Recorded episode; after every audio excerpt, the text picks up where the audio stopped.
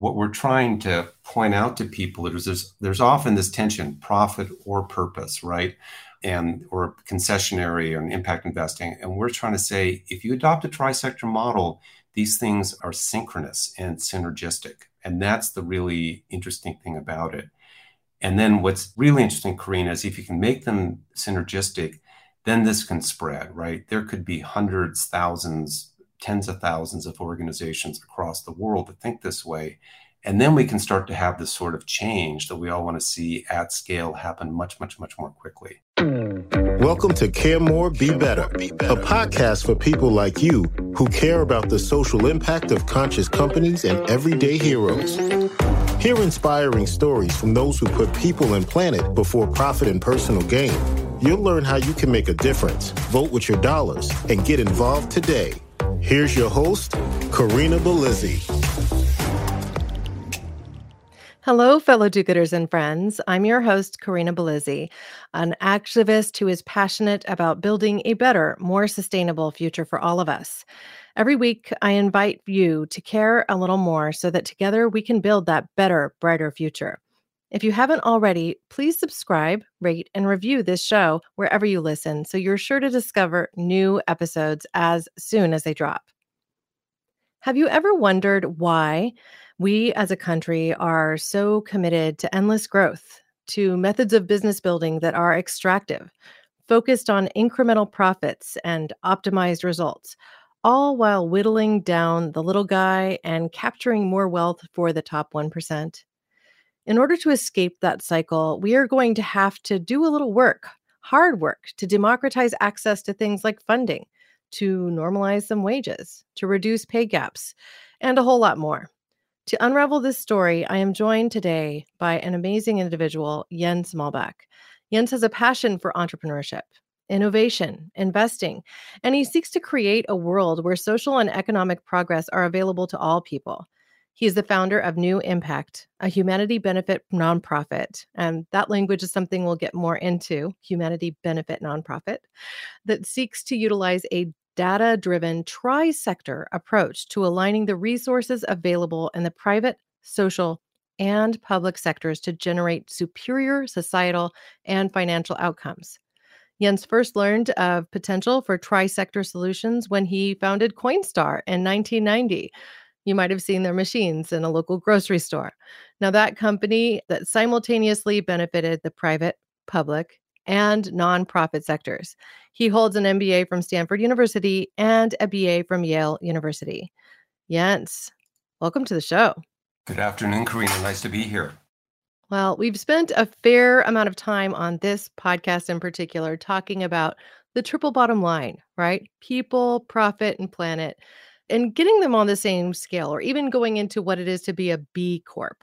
I've even dug into circular economies, donut economies, and building regenerative businesses. But I hadn't heard of this term tri-sector approach before I met you. So why don't we just start there? What is this? What is a tri-sector approach? Uh, well, it's a field that we're pioneering and trying to get named, similar to design thinking or human centered design. Uh, we think that tri sector thinking and importantly, tri sector business models can be phenomenally important for you know driving the sort of progress that we want to see whether that be on environmental issues or social issues or economic issues. But before i dive in i just have to say i'm really excited because i love the name of your podcast with care more better. And when i created new impact which is we're a 501c3 i didn't pick a org we're actually a care so we're new impact care because i think fundamentally if we're going to drive the sort of change that we want to see in the world it comes from people caring. I mean, caring is kind of at the root of everything that kind of drives progress going forward. Well, so I just that, wanted to say that up front because I love the care piece. I love that um, too. And I'll have to tell you, I've often wanted to use a dot life when it comes to supplement companies because you're building a product for a better life right? Yeah, yeah. Um, and as these terms start to gain more traction it just enables us to have those shorter urls i mean i one day wanted to do cmbb.com but that of course is going to cost me $20000 yeah, if i want to capture that. Yeah.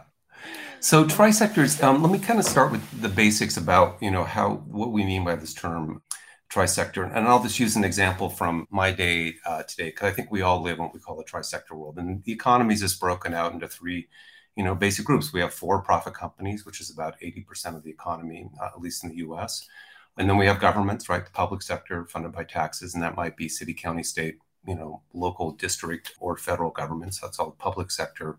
And then the social sector, we mean the nonprofit world. And a lot of people in the nonprofit world don't want to be about what they're not, not for profit. So there's, you know, they're often now being referred to as social sector entities. So that's kind of the resources that we have. That's the playing field that we have to work in to try to make things happen are, are these three sectors. And we all live in them every day. You know, so for instance, I woke up in my, you know, house this morning which was built by a private sector contractor. I took a shower and I had public sector water, for which I was quite grateful. And then I had uh, clean water, drinkable water. And then I had a cup of coffee, which had been certified fair trade by a nonprofit organization. So I hadn't even left my house and I was already having what I'd say is a, is a tri-sector day. And when you step back and think about how we all, you know, move through the world, whether you're on public transportation or a road or using the internet, which was, you know, created by government, which we're on right now, it's really you know amazing how we're surrounded by these three sectors in a very integrated way. You know and yet when we think about building our organizations we don't use this same lens. And what i've found i have a deep background in the private sector is that if you actually start to think about sort of a whole of society approach you can actually create stronger business models where profit and purpose are not in conflict and even stronger models in the social sector and the public sector. So that's the basics of trisector, right? There's three sectors of the economy, and we are pioneering some different ways to think about how companies in particular can build themselves to get to the place where we all want to get to collectively. As I perused your website, I saw a simple Venn diagram, which I think people could picture in their mind of just having the private, the public, and the social, and then that sweet spot in the middle being really what you're talking about. Yeah. And so I was hoping that you might be able to share with us an example, and perhaps we would dive into what you did with Coinstar as a for example to commence this Sure. conversation so people can really visualize it. Yeah, so I think Coinstar is a great example. It's the one that I know the best, and it, it's the company that I started. And let me just put a couple of pieces in place before I describe the what we actually did at Coinstar, because I think the motivation is important. I've been uh, my parents immigrated from Denmark after World War II, and so I was raised in the family that came to the U.S. that really cared about good government and freedom and democracy. They also cared about what they called the free enterprise system and companies and entrepreneurship and they had a Nordic sense of progressivism, so they cared a lot about the social sector. So that was just kind of in me, and I knew that I wanted to work in all three sectors. This is a, a point of sort of you know a personal goal in my life. And when I got career advice after my first job, it was like, hey, you do these things one at a time. You know, work in the company, then volunteer in a nonprofit, and then maybe be useful in the public sector uh, somehow and it was very sequential and i was very motivated to think about could i actually do all three of those things at once? And the language of the day was can you do well and do good at the same time? And that was really the seeds of coinstar which came out of this sort of uh, personal desire. So specifically on, on coinstar i was lucky enough to go to uh, stanford and the reason i wanted to go to stanford is not that they have a great mba program but they had a public management program so Stanford was already thinking about the integration of public sector resources and um, private sector resources. And I hope one day they actually do a, a tri-sector degree when they start to integrate this stuff a little bit further with that. And while I was at Stanford, I kind of got bitten by the entrepreneurship bug. It's in Silicon Valley. People are always talking about startups and these sort of things. And I never viewed myself as an entrepreneur. I was more of a spreadsheet jockey and a numbers guy. But I'd moved a lot. Well, that helps. Um, and, yeah. Um, but I'd moved around the country a lot, and I always had this sort of ever-growing jar of pennies, nickels, dimes, and quarters that I couldn't get rid of. I mean, you used to have to put them in little paper wrappers, you know, write your name and try to deposit them. It was getting harder and harder to get rid of them. And I was thinking, you know, one day in classic entrepreneurship land, you know, how do you turn a problem into an opportunity? So I actually wrote to the Fed and I wrote to the Mint, and I did some research. And what I learned was that they'd manufactured about $15 billion worth of physical coin stock to supply the US economy over the past 30 years. So that's the amount of metal that was sitting out there. And then I did a lot of customer research. I hung outside of Bay Area supermarkets. You know, I'm a grad student. Do you have any coins at home? And what I learned was that about half of that $15 billion, about 7 billion, was actually sitting on dresser tops in mayonnaise jars and piggy banks. So it was actually a terrible product. I mean, half the product they'd made wasn't even being used. But the other half, the 8 billion, actually circulating the economy and created this 150 billion dollar market that turned over 20 times a year. So I'm like, wow, there's 150 billion dollars worth of coins flowing through the U.S. economy every more, and there's all this money sitting on dresser tops. What about if there was an easy way to have a machine where people put their coins in, convert it back into cash? So that was the seeds of what I'd say the private sector idea. And as I started pushing on it, I started thinking, well, boy, we're actually really successful in terms of getting enough units out there and getting all these old coins back into circulation and also speeding up the velocity of it, you know, they don't have to ever make another coin because there's so much out there. We can simply reuse and repurpose um, what we already had. And if we could do that, we could save the federal government billions of dollars in terms of reducing manufacturing costs, mining costs, sustainability, shipping, transportation. I'm like, well, this is kind of a win-win. You know, if the company does well, that's great, but it's also super great for the Fed and the Mint. And then I started thinking about the social sector, and I started thinking about the history of coins. So things like March of Dimes, you know, they mm. raised a lot of money from dimes, or uh, you know, Salvation Army uh, during the holidays the will often have the bell, right? Yeah. Right you know, or UNICEF. My sisters had done the program where they would go do the trick or treat for UNICEF program. Instead of collecting candy as a teenager, they go around these orange boxes. I don't know if you remember the program, and people put coins in. And that was a very successful program for UNICEF. So I was like, oh, you know, we could have these machines that help people kind of convert their loose change and their piggy banks back into useful cash, which would be good for the supermarkets. And the more we do that, the more the money the government will save and we could also add up a donation feature where people could donate funds hmm. to a charity of their choice, which would be great for the charity. We could do that at a low cost. So I was like, hey, this is really interesting. I could actually create a company that allows me to not only work in the private sector, but be useful in the social sector and be useful to public sector all at the same time. So it was, it was I was young, I was 27, and I was like, I want to go for this. So I spent the next 13 years of my life going through all the, you know, standard rounds of venture. We took the company public and we grew it, you know, and it worked, which was really great. I mean, you can check the boxes on Coinstar as a private sector company. But probably what I'm most proud of is, you know, the work that we did with the Fed and the Mint. And they didn't even know what to do with us. They're like, you're saving us so much money, but how are you doing this? You're just a company. I'm like, we just embedded our work with yours and then Coinstar's probably raised uh, close to a couple hundred million dollars now for nonprofit organizations. So that's an wow. example. Um, that's incredible. I mean, I have to admit that I do have a jar of coins at home. It's my Martinelli's jar right? for my kids. Like it's a way to collect the coins. And then yeah. every once in a while, when it's full or when it's near full, we will go to the Coinstar machine at the Safeway or at the local bank that there's a local bank that has one here and fill the machine, walk out with $26 or whatever it ends yeah. up being, and then have like an ice cream date with my boys. And at least they're thinking then that the coins that they see aren't just garbage because yeah. I mean, heck, we don't use cash that often anymore. But my husband still likes to, you know, buy with cash and comes home with coins and then they end up like in the couch or wherever. Sure. And we just, we've turned it into an event and so I like that you were in the solutions thinking to create something that was a little different. I also think it's interesting that I just completed my degree at Santa Clara University and I took a social benefit entrepreneurship course. Yeah. And that professor was recruited to go to Stanford. So now he's at Stanford in their business school. And who knows, maybe he'll be part of this yeah. tri sector future.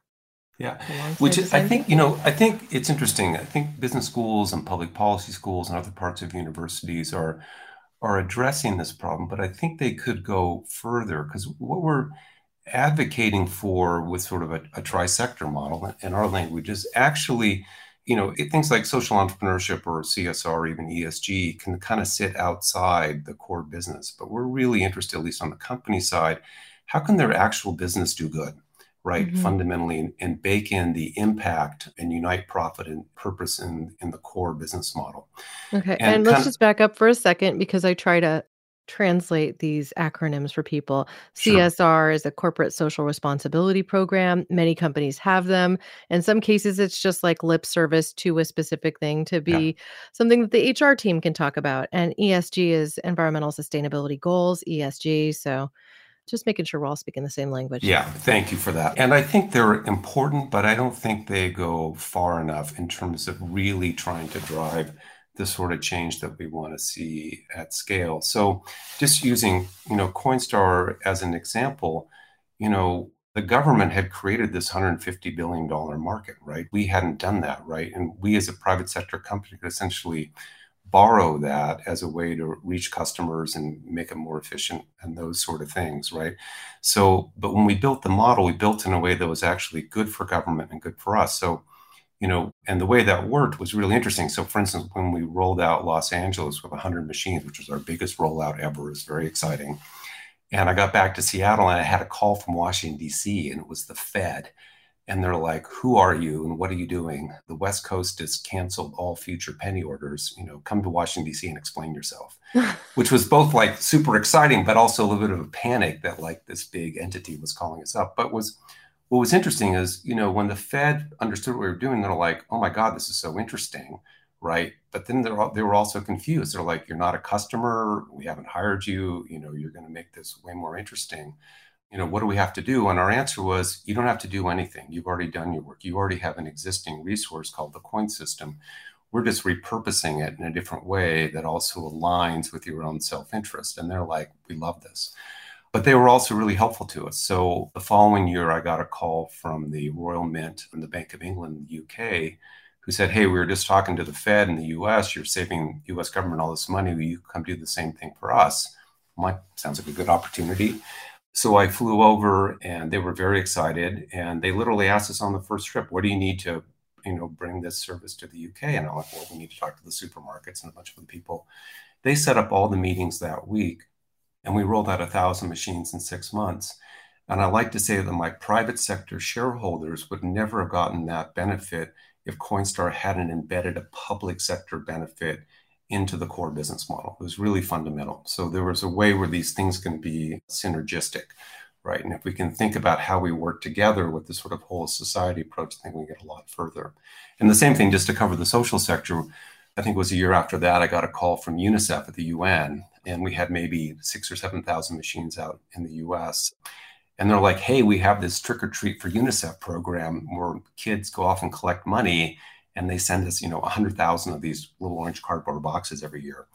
And I'm like, I know my sisters used to do it. And they said, you know, we love the program, but it has two problems.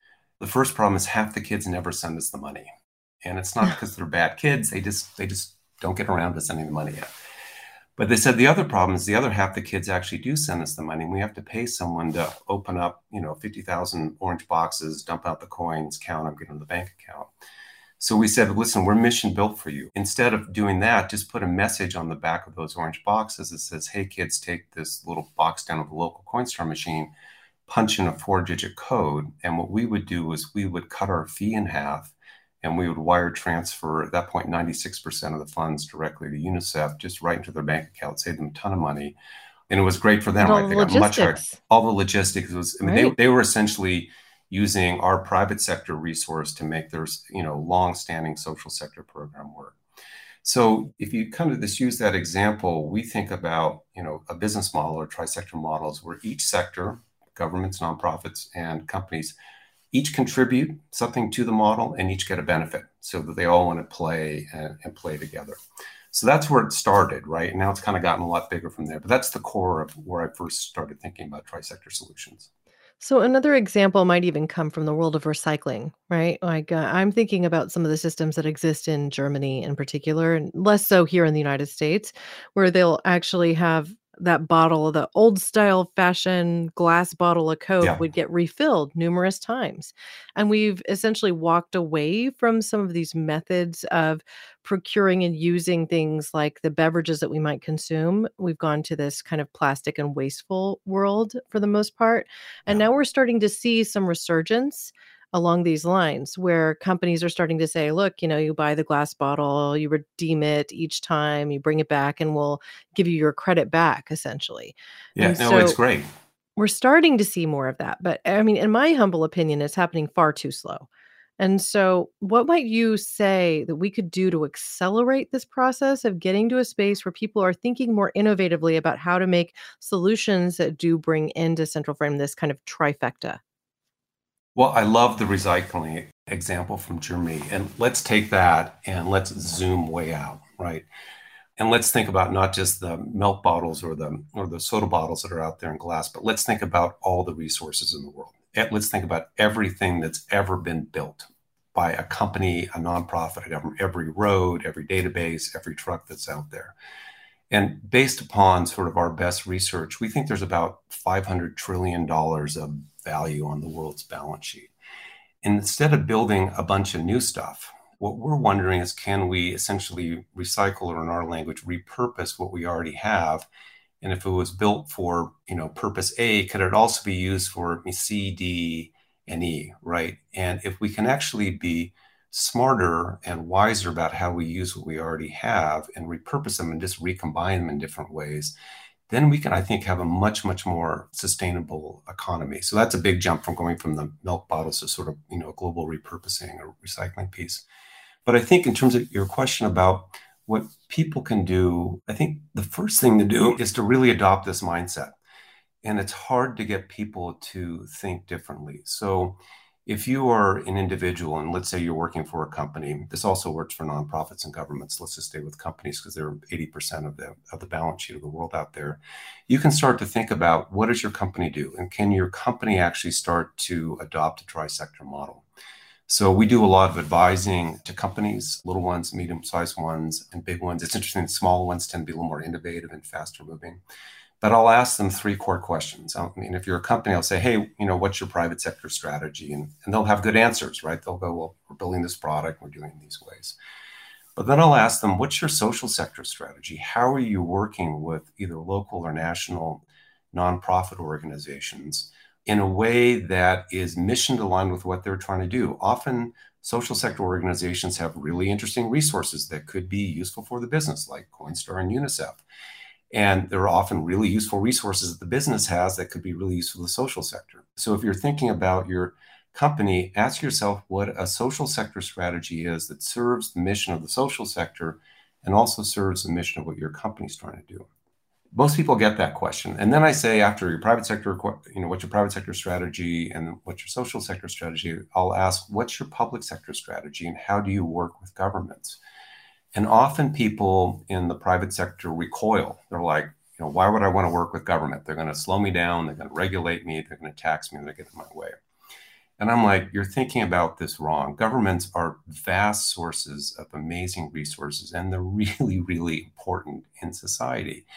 And if you can think about a strategy for your business that actually works in conjunction, not in a public private partnership way, but in sort of this resource leveraging way that is, and you can do something in your company that's good for government, like Coinstar did with the Fed and the Mint, and they can also do something that's good for you. You can really accelerate these things.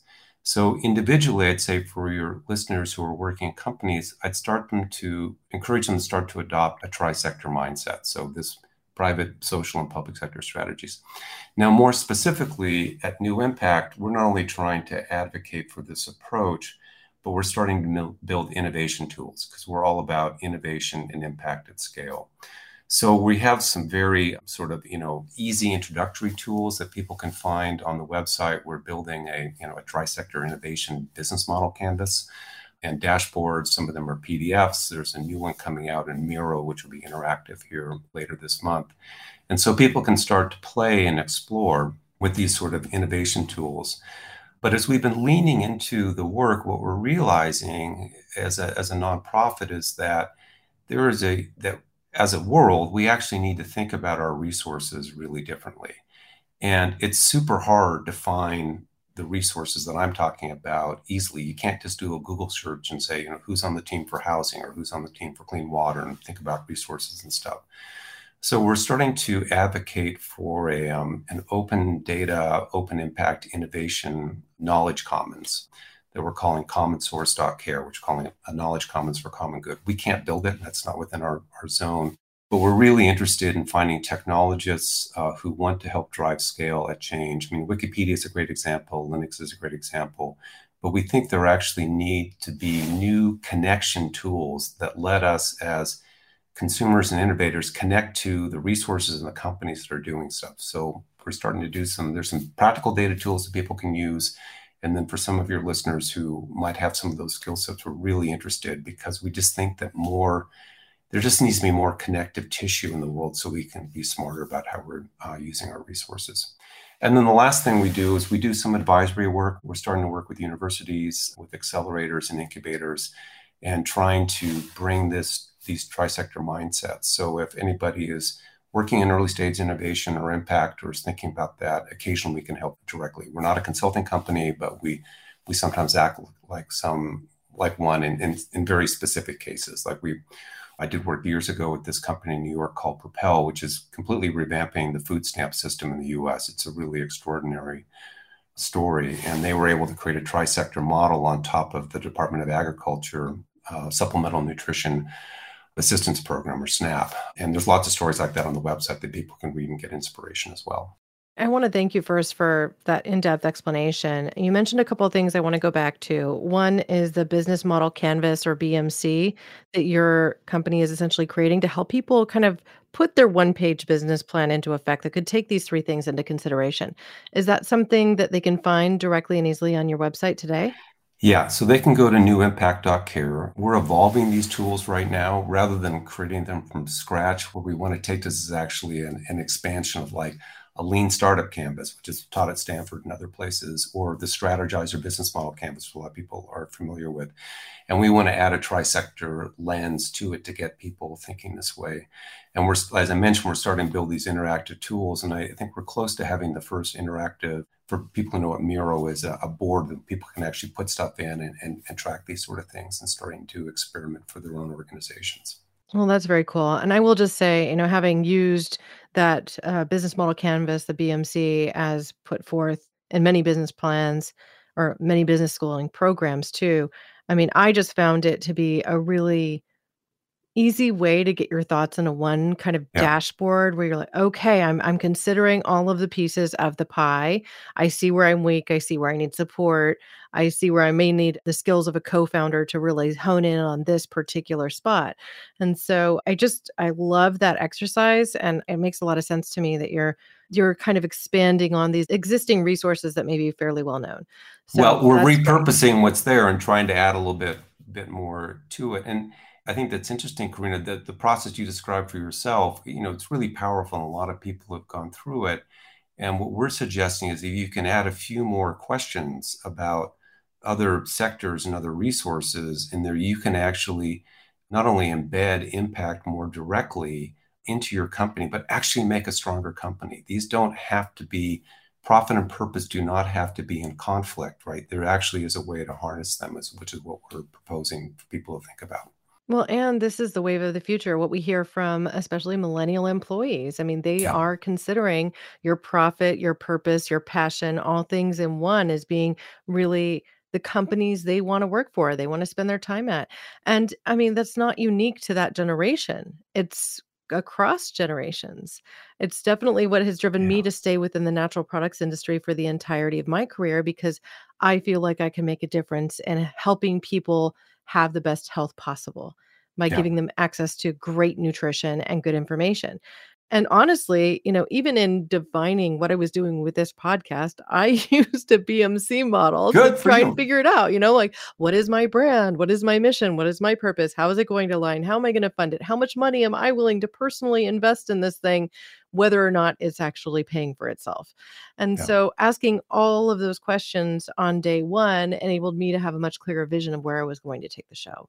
And I personally think that those tools can even be used if you're trying to divine what your personal purpose is in the world. Like you don't have to have a business in order to use that sort of tool. You can use it to align what your where your values are and what you want your life to look like even within the walls of your home. So, love that. Yeah, yeah, and I 100% agree with you that if you're a company and you want to recruit, especially younger employees, this is no longer optional because I think it's becoming self-evident that we need to upgrade our systems if we're going to have a future that we actually like. And we got to get there faster. And I feel a, a real sense of urgency that we're not solving problems at scale fast enough. We've done work with foundations, so we've looked at issues around food insecurity, uh, homelessness. We've looked at the COVID rental relief funds. We just looked at a rotation, you know, for people coming out of the military. Apprenticeships are super interesting. And what all of those issues have in common is that no one sector can solve them on their own. And I think my concern is sometimes we take this sort of isolated, siloed approach, right? Sometimes I'll talk to people in the federal government and they're working on an issue. And the big idea is, hey, we'll get two different departments within the federal government to work together, which turns out is really hard, right? That's a good thing.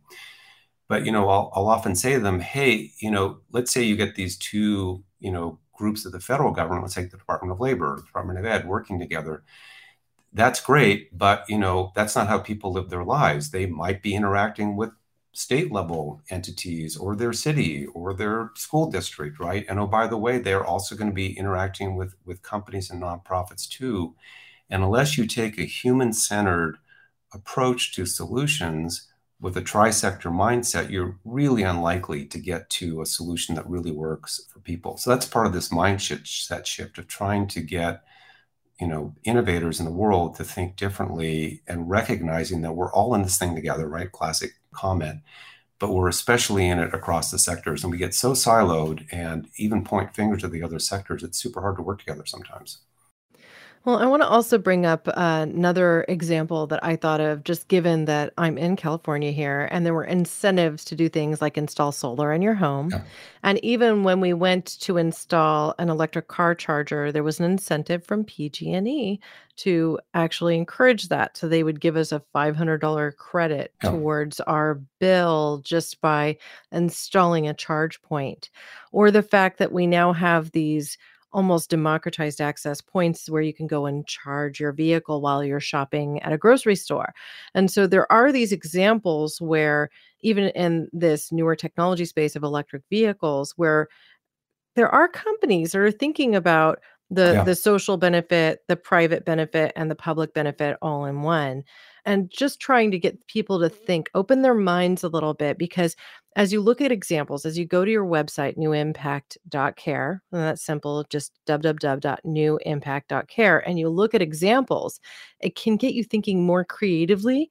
And if you start to look for these things, then suddenly your mind will open up and you'll be yeah. more likely to see the power of connection and ways that you can innovate your business to actually produce greater results for you improve profits, even create different revenue streams that you might not have seen before, just because you've opened your mind to a new possibility. Yeah, and I, I mean, I love this stuff, obviously. So, you know, what's fun for me too, when I talk to early stage innovators and entrepreneurs, they often face this question of what do I make? What do I buy? What do I build? And what they don't think so much about is what can I borrow from government or what can I borrow from a nonprofit organization? And the same thing for the other entities coming back and forth. You can't just borrow it, you know, and not honor their self-interest. You have to do something that's actually good for them. But when people kind of open up their headset to thinking more holistically, it is shocking how many resources are out there. I'll tell you, like, you know, government is a tremendous resource of data. Government collects all this information it's just often just sitting around, right? So you can, you know, harness. I mean, the, I mean, Zillow as a company is built on is built on the real estate property databases, which is you know collected by our tax dollars, which is pretty interesting. But just coming back to your comment about the subsidies or the incentives with utilities, it's a great example, Karina, because if you think about if you're a power utility or a water utility, you know, it's really expensive to build a new power plant and not so great for climate, right? And if you can get people to upgrade their you know washer or dryer or refrigerator or car to something that's more sustainable right? Then they can actually save money right? And they're aligning their interests about how do i get you know good power out to people without having to spend you know some huge amount of money for a whole new plant which which we don't want and also get a better outcome right? So that's just sort of this thinking through about you know what are the resources out there we can repurpose and how we put them together in interesting ways but importantly, make it work for everybody. And it's okay to talk about the self interest of government, not on the political side so much, but on the operational side and the self interest of nonprofits. Because I think that you can, if you can get that piece figured out, then these, then these models really work well and scale quite quickly and are self sustaining. Well, that's really great. I do want to pivot to talking about something that relates to funding companies. You know, in a few prior episodes, I've included in including my connection with Talia Antonetta Antonietta, I should say. She has a podcast called the Social Impact Startup Podcast. Oh. And also my interview with Sarah Dusek, who's the founder of Enigma Ventures. we talked about the fact that women led companies still get far less in the way of VC money. And in fact, 2021 was a trend downward. During the pandemic, women founded and run organizations have seen less VC funds than they did in 2019. So we're down to around 2% again, which is kind of disappointing. So I wondered what your thoughts were about specifically funding organizations. And from what I'm seeing, at least, there seems to be more interest in building social impact into the strategy for women led companies, just generally speaking. So I'm curious how you see this, how we can push that change forward, and, and what your perspective is. Well, money's a funny thing because it tends to follow deals which and there's a bunch of barriers that get blocked in terms of who sees what deals um, when.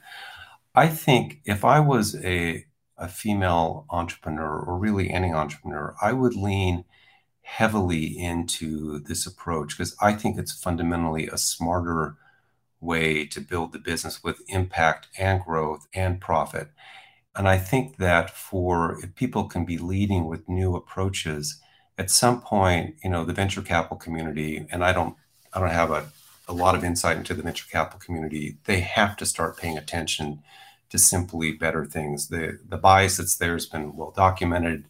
Why it hasn't changed, I don't know. But I think that if we can get more examples out there, they're simply going to have to provide more equitable funding, not only for you know female entrepreneurs but also bipoc entrepreneurs. I mean there's lots of barriers throughout the system and, and access Sorry, to capital is um, one of them you broke up just a little bit there. Can you back up about a sentence and start over? Sure. I don't know where i stopped. Okay. Just talking about how the system has to catch up for women and then also bipoc because yeah. it broke up right in there. Yeah so i think you know the capital system has some you know overhang from many years and it needs to catch up with sort of modern innovation and modern entrepreneurship for not only female-based founders but also uh, BIPOC founders. And there needs to be more equitable access and uh, democratized access to capital of all sorts. You know, one of the ways to do that, I think, is to simply show up with more innovative deals that will be uh, more interesting. We think the trisector models can be part of that. I would love for a if there's a female founder, you know, accelerator or BIPOC accelerator incubator, for them to adopt trisector approaches and just use that as a way to say, hey, these things are actually better, faster, you know, stronger. I'll give you one one example I mentioned before with this company in New York called Propel. They're literally revolutionizing the food stamp program, and they were doing. I won't give you the whole story; you can read about it. But what's interesting is they now have capital from top flight venture companies, Andreessen Horowitz, Kleiner Perkins. I mean, some of the brand names and had you asked me five years ago, would a Silicon Valley venture capitalist, you know, back a startup working with a old federal social safety net program, you know, the answer is no. But because Propel was able to do something that was so compelling and so useful to low-income Americans, they simply couldn't ignore it. And now their eyes have been, you know, opened up to like, oh my God, there are really powerful opportunities um, out here. So capital does change. Some it changes quickly, some it changes slowly. Well, that's just great. Um, this information has just been so valuable thus far. I, as we deepen our conversation today, I want to ensure that everyone has a chance to get more acquainted with your work. I'm going to mention your website again. Go to www.newimpact.care to learn more about what Jens Molbak and his team are doing. And you can also follow their work on Twitter, Facebook, and LinkedIn. I'll be sure to include links to all of these and everything we discussed today with show notes. Now, I have another example that came up for me this week. I work in the algae space and I've been connected to this woman for some time. Her name is Alexia Akbay. She's the founder of Symbrosia. And this is a company that is looking to feed algae to cows to oh. reduce oh. their methane com- production. No. Right. And they have just been funded in a 7 million round Series A led by Danone Manifesto Ventures. So if we think about this, Danone, Danone, the French company, they make yogurt products, right? right? So they have a lot invested in cows. And so they're kind of building this strategic partnership with someone who's actually going to reduce their methane production, which helps them then meet their goals for carbon sequestration or greenhouse gas issues, right? And also is creating a more healthy meat and dairy product as an end result. So to me, this this fits the social benefit, it fits the public benefit. I'm not exactly sure how government will be involved in that, but uh, granted, they tend to regulate things, right? But the overall social and private benefit for sure. And so well, I'm curious you, to know you, what you think about this this sort of model. Well, I mean, I I love these sort of questions. I don't know much about the company, so I'm just shooting from the hip here, but I promise you there are many government entities that are thinking about cows and farms and runoff and ways to reduce that impact who would be quite interested in this technology in this shift and may have existing programs, existing resources, or, um, or even existing dollars that could be helpful for that sort of transformation. So I don't know. I'm just making this up, but I'm. Mm-hmm. If, I bet if you were to go look around the Department of Ag, which, oh, by the way, is one of the reasons we want a public access database so someone could just type these things in and find it. But I'm sure the EPA would have a lot of interest in methane emissions, and there may, in fact, be programs that are aligned there. I'm sure the UN and they could be part Bank, of this too. I'm not sure, Absolutely. but I just see what the public eye sees, right? Yeah. In this case, I'll be inviting her on a future episode of the show. Mm. So and, I just saw I this hit her, this week. You know, yeah, that's awesome. But I'd also ask her about the social sector organizations because there could be, in fact, be a real health benefit to a variety of people in terms of eating higher quality meat, or there could be other social sector organizations that have thought a lot about, you know, climate change or methane emissions, who could in fact be supportive. And one of the things that I'm so intrigued by is there, you know, we have this vast abundance of resources that we don't even know exist. We're just not connected. We don't have enough connective tissue in the world to be able to link these things up. But I promise you, if she were to start digging or the company start digging, she is going to find useful resources in the social sector and the government sector beyond what she's already found that could make the company stronger and accelerate. That's what we love about this work. Yeah, well, I just love it. So I'm thinking about the whole picture here, and I'd like to better understand, if we can, how companies utilize this tri sector innovation to unite profit and purpose a little bit more. Can you get very explicit on that? Very clear? Yes, it's um they're not separable. They're actually in the core model itself. They're not like two things that you have to force together. So just coming back to the Coinstar example, the more successful Coinstar was, the more people it reached, the more people it helped convert their coins back into cash, the more supermarkets, the more distribution points. That was great for Coinstar. At the same time, the very fact that we were getting larger and we did more and more recycling, that was good for the government, right? We weren't charging the government, we weren't asking a fee for it. We were simply, we designed the model in a way that was they win and we win at the same time, right? That's this em- embedded nature of it. I, I, used to joke that uh, Coinstar's ticker symbol when we were traded on the NASDAQ was CSTR so we literally embedded CSR into the DNA of the company. And that's really, you know, this question about how do you do it, that becomes this real question of business model design, about getting very explicit about what resources you're going to use and how you're going to hook them up and make sure that there's a benefit that serves both people at the table. There's another company we've done some work with in, in New Jersey called MoCaFi, which is looking at credit lending into BIPOC communities in urban settings where they're often stuck with payday lenders. And they're using the Section 8 housing database, right, to essentially enhance credit scores. I can kind of go into that. But it's a situation where the more successful they are with using this data in terms of improving the sort of the financial outcome of the people who are using um, the MoCaFi lending product, as opposed to the payday lending product, then that's actually better for the housing system too. Mm. So what we're trying to point out to people is there's there's often this tension, profit or purpose, right? And or concessionary or impact investing. And we're trying to say if you adopt a tri-sector model, these things are synchronous and synergistic. And that's the really interesting thing about it. And then what's really interesting, Karina, is if you can make them synergistic, then this can spread, right? There could be hundreds, thousands, tens of thousands of organizations across the world that think this way. And then we can start to have this sort of change that we all want to see at scale happen much, much, much more quickly. But it starts with a mindset shift. and harnessing that self interest of the existing resources. Oh, well, I love it. Now, we've talked a bit about some of the applications. I want to go to this question of how tri-sector innovation can be used to address challenges in areas such as homelessness, uh-huh. affordable housing, and food insecurity, which you alluded, alluded to a little bit earlier.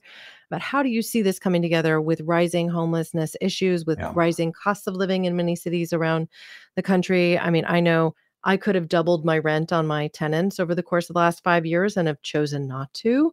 But just because market demand is such in our local area, you could essentially do that. So, what do you see this tri-sector innovation really doing to contribute in those arenas? Yeah. Well, I'll start big and then go very specific. So these are all huge challenges, right, that we have not solved as a society. And it's, you know, it's embarrassing to me as a resident and citizen that we're still struggling with some of these things or a lot of these things, and in some cases getting dramatically worse. So we cannot expect any one sector on its own to solve this. Government can't solve homelessness or food insecurity, neither can the private sector, neither can the social sector. So by definition, we need to bring sort of the full the full array of all of our resources as a society to bear. And if we don't, you know, shame on us. So the question is, how do you do that, right? And we think obviously a lot of the stuff is as a tri-sector example. So let me be really specific. Last year, we received a grant, as mentioned, we're a C3 from the Morgridge Family Foundation uh, based in Denver. And they've been doing work around food insecurity with a local food bank called Metro Caring. And they'd also been doing, who'd been doing some research on different approaches to food insecurity and, and the food system, which is a long conversation, which we can get into. But there have been some work, um, pioneering work done on the concept of potentially using a public utility model for food insecurity. So they called us up and they said, Hey, you think about innovation and government in these different sectors. Would you please take a look at what role a utility might be used for food? I mean, we use utilities for water, we use utilities for power. Utilities in the 30s were really an important way to democratize and create equitable access to you know clean water and power you know throughout, the countries so could we do that in a modern sense so we went through a really interesting analysis about food insecurity and we actually have created a prototype model for a public utility called the denver county uh, community food utility that actually thinks about ways to deliver food in a way that you know deals with hunger and a bunch of other issues that are out there and also pays for itself. Uh, we have extensive information on the website. That's an entire podcast on its own to go into the depth on it but that's a case where we're able to take a look at and this is blue sky thinking and there's a lot of stuff to be tested on it and we have a concept we call universal basic food and we have something called the community data commons which we think changes data and whatnot but it's been really interesting to apply sort of this tri-sector lens to an issue like food insecurity. You know, on homelessness, we've done a very early stage project three years ago with the University of Washington. And big issue in Seattle, which is my home uh, town, has been homelessness. And we asked the students to do a couple of things. It was a, we said, well, gee, who's on the team for homelessness? Who actually has resources that might be helpful to homeless people. And they created a map, and we're putting this in a public wiki called the New Impact Wiki. And we were all so surprised to see how many organizations were working on homelessness. It wasn't just the city of Seattle or the county, but there were hundreds of nonprofits and companies and government entities. And no one had a view of the whole network or the ecosystem about homeless resources and they weren't coordinated. So we were, you know, our first thing was, gee, there's a lot of stuff going happening here. So maybe if we can just put all of our resources on the table and coordinate a little bit better, that would be helpful. So that was kind of one step, mapping of resources, which I think is very, very important for homelessness. The second thing we did was as we started to develop a tool which we call an impact journey, which is a little bit like human-centered design or an empathy journey in, in design thinking, but it's done with a tri-sector lens. And we we interviewed around 40 experts in homelessness and heard, you know, many, many heartbreaking stories. But we created a, a journey from someone who's stable to someone who actually enters homelessness. And we walk through all the different points about what can happen and either they move towards homelessness or not. And then we mapped out the players, the companies, the nonprofits, and the governments who could be useful at those points in time to create roadmaps to intervene. And it was so interesting because all these different players, you know, showed up over time. And, it, you know, for instance, in Seattle, the city of Seattle used to have a three week pay or vacate notice. So if someone was going to be evicted, they'd get a, a note on the door after three weeks that says you got three days to get out or stay. That manufactures homelessness. And so we spent a lot of time thinking about are there different mechanisms could, that could be used at that point in time? And we started to actually think about an insurance model, a rental insurance model for to keep to stabilize people in that, which I think is a really interesting piece. We also looked very, you know, carefully at vehicle homelessness, and around half the people in Seattle live in their cars. And it was a really interesting thing the grad students found, which is that if they live in their car or RV, uh, they probably have an expired license tab. And the policy at that time was if you in, are in your vehicle and you have an expired license tab, you can't get towed. But if you leave your vehicle, you can get towed. So if you're homeless and living in your car, if you want to go apply for a job or get some sort of support or take a shower, you literally risk everything because your car might get towed because it's got the wrong tab on it. Well, that's a policy problem as, as a resource, right? So homelessness or food insecurity, any of these things, super complex. But if you can break the system down and find some very different points where, hey, the city can change this, or you know, a company can change that, or a nonprofit might have issues here, all of a sudden, what's a complex problem might be able to get solved in in small but important bits. But the most powerful piece about it is viewing the entire problem through this sort of trisector piece and this whole society approach. That was a long-winded answer, and you can tell I care about this stuff, but I really think that trisector solutions are not only amazing for companies, but could be fundamental to driving social sector problems, driving progress on economic problems, many of which you've mentioned on the podcast already, and importantly, climate related problems. We do not organize the world's resources around climate to make it easy to figure out who's on the team for clean water or clean air. We all are. But we need to get down to the real practical steps about who can do what, where, when, and how, and how do we leverage what we already have. Well, I have to tell you, it is sometimes challenging to even figure out in your local community who you need to contact for these oh, things. Yeah. So I completely agree. Like, I had decided I wanted to spearhead composting as my issue yeah. in my local community. And I was frustrated by the fact that we had these green waste bins and supposedly the systems by which to compost or to support composting, but no real program for it. So everybody just throws their food trash in the trash bin yeah. if they aren't into home composting. So I kept at it with my local community and emailing council members and things along those lines just to try and put that conversation forward into another space and they ended up actually implementing a composting program this February. Right. So I can't claim that I'm the sole person that drove that. I think it came from many people, but by continuing to kind of put forth my thoughts, at least to my local community, hopefully that had an impact. I have to trust that yeah. it did in some way. But hey, I, I mean, I love the story, and let me just jump in on this because, you know, we're in the 21st century, and you know, eh, there's an expression that Andrew Yang uses that oil is the uh, data is the oil of the 21st century. And we used to have, you know, things like law of the commons was about land. And I think so much of our solutions can be around more thoughtful use of data and technology. But right now, you know, data and technology have been, you know, as people, we've been turned into the products as opposed to the customers.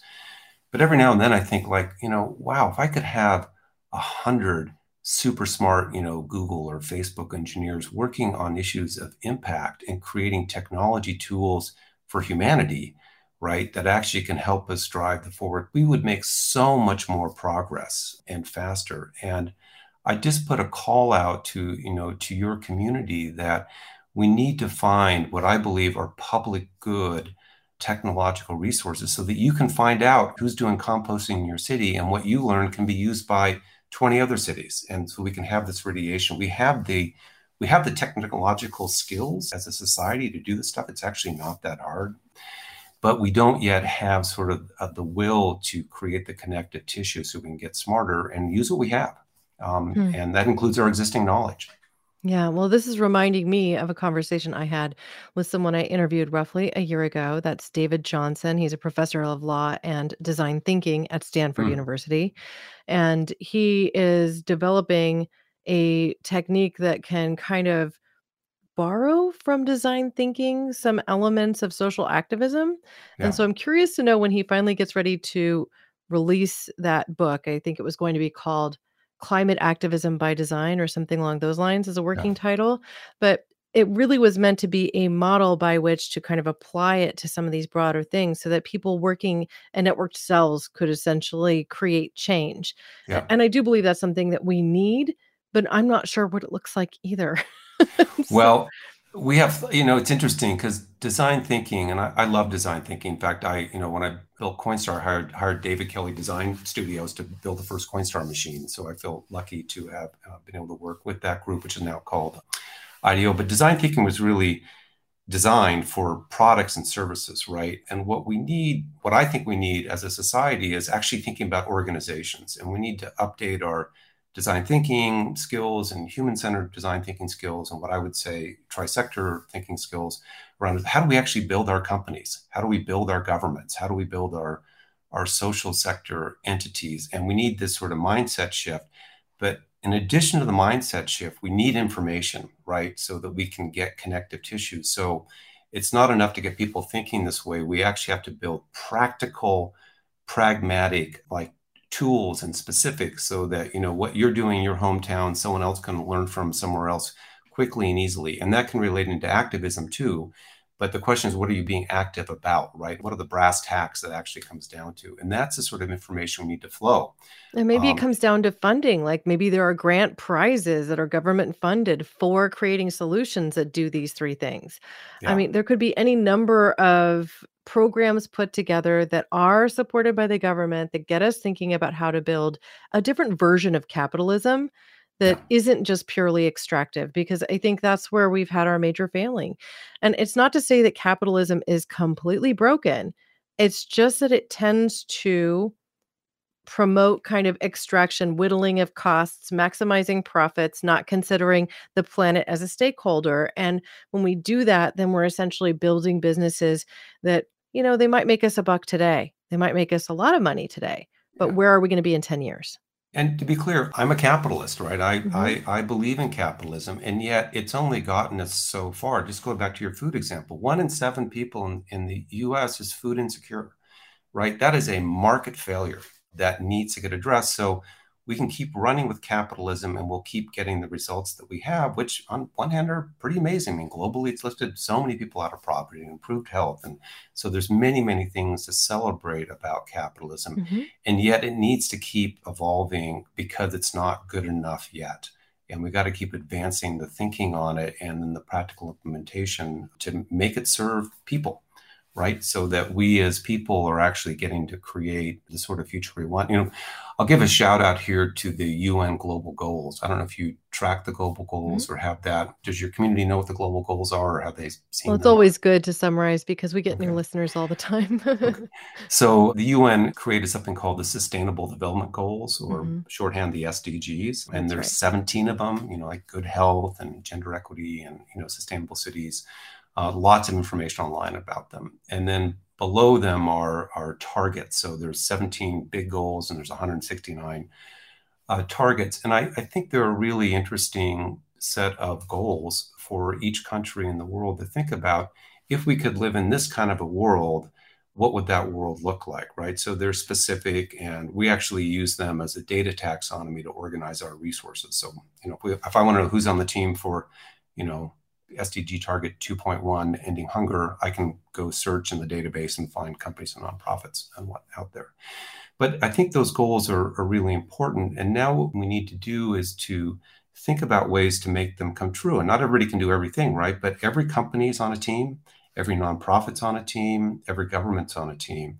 And we're trying to reorient people's thinking to what teams am I on and how can I contribute to these larger pieces to make the kind of world we want to see happen. So I'd encourage your listeners to look at the SDGs of the goals and to think about how their company or nonprofit or government can be useful and, serve them. I think they've been a, a really good kind of guiding light in terms of what the world could look like. Yeah, I would agree with that. And I will include links to that, of course, with show notes, in addition to a couple of IPCC reports, which are the Yeah. Intergovernmental Panel on Climate Change, because these two things are, are pretty connected. And I just encourage people to continue on this journey to educate yourselves. Now, Jens, we've spoken for about an hour, and I have to say this has been my pleasure. I could probably keep doing this for another hour or two. You have to get on your Pacific Coast uh, Trail hike uh, this holiday weekend. Pacific We're- Crest. I'm going on the Pacific crest, not the coast. That's right. Yeah. Okay. Um, if there's a question that I haven't asked that you wish I had, what might it be? And if you could ask and answer that. Uh, I guess I would just come back to encouraging your listeners to think about seeing their own organizations differently and to ask those three questions. You know, how am I interacting with other private sectors, importantly, social sector, and importantly, government? And to start to see solutions with this sort of whole society approach, which is the, you know, the big lens, but then get super practical, like really get into it and see, oh, I can do this, this, and the other thing, and then share it and talk about it. So that would be what I what I'd finish up with. I don't have a. You asked a lot of great questions. So I don't think I have one that just pops to mind that you didn't ask. Well, we'll have to come back at some point and talk about food insecurity and perhaps Oh, I'd love to. deeper into that subject in particular. I actually Um, think our food work, which is also on the website under the community food utility stuff, is some of the most transformative stuff that we've ever put together. And if it it'll take 10 or 15 years and it'll get to get tested, but boy, if there's anything, if it's anywhere close to being real, it's a game changer for climate, for health, education, a bunch of other things. I love that. And perhaps that should be on the other show I host, Nutrition Without Compromise, because the whole ethos of that is nutrition without compromising your ethics or the health of our planet. So, right. I look forward to, to, to talk number two. Thanks, Karina. Have a great weekend. yeah, you as well. Thank you, Jens, for your hard work and for joining us today. This has been my absolute pleasure. Thank you. I'll be sure to include links to newimpact.care and show notes, as well as the many other items that we discussed today, including those SDGs, the IPCC, and perhaps even a summary of the acronyms that we shared today so that you can educate yourself and stay informed. Now, I encourage you to visit caremorebebetter.com. That's the site for this podcast. And we do include their complete transcripts, the video version of this podcast, the audio, and other resources as well. As we close today's show, I really want to invite you to tap into your curiosity. Seek out and support businesses. Inform yourself using tools like newimpact.care. They are putting their money where their mouth is, walking the walk, and building a better, more sustainable future for all of us. You too can vote with your dollars and do more good. You too can share this episode with people in your community that you think need it, that could learn from it. You could even grab your bestie's phone and download this episode right onto it for them so they are that much more likely to give it a listen when they have time. This is important stuff, especially for entrepreneurs, change makers, and business builders around the globe. If you have questions for me or for Jens, I hope you'll send me a note at hello at caremorebebetter.com. Or better yet, leave me a voicemail by clicking that microphone icon in the bottom right hand corner and recording a message. Who knows? Perhaps I'll even play it on a future episode. Thank you, listeners, now and always, for being a part of this pod and this community, because together we really can do so much more. We can care more and we can be better. We can even regenerate Earth. Thank you. Thanks for listening to Care More, Be Better, a podcast for social good. To make sure you never miss an episode, subscribe, rate, and review wherever you listen to podcasts. And share with your friends to help us reach more people and spread more social good.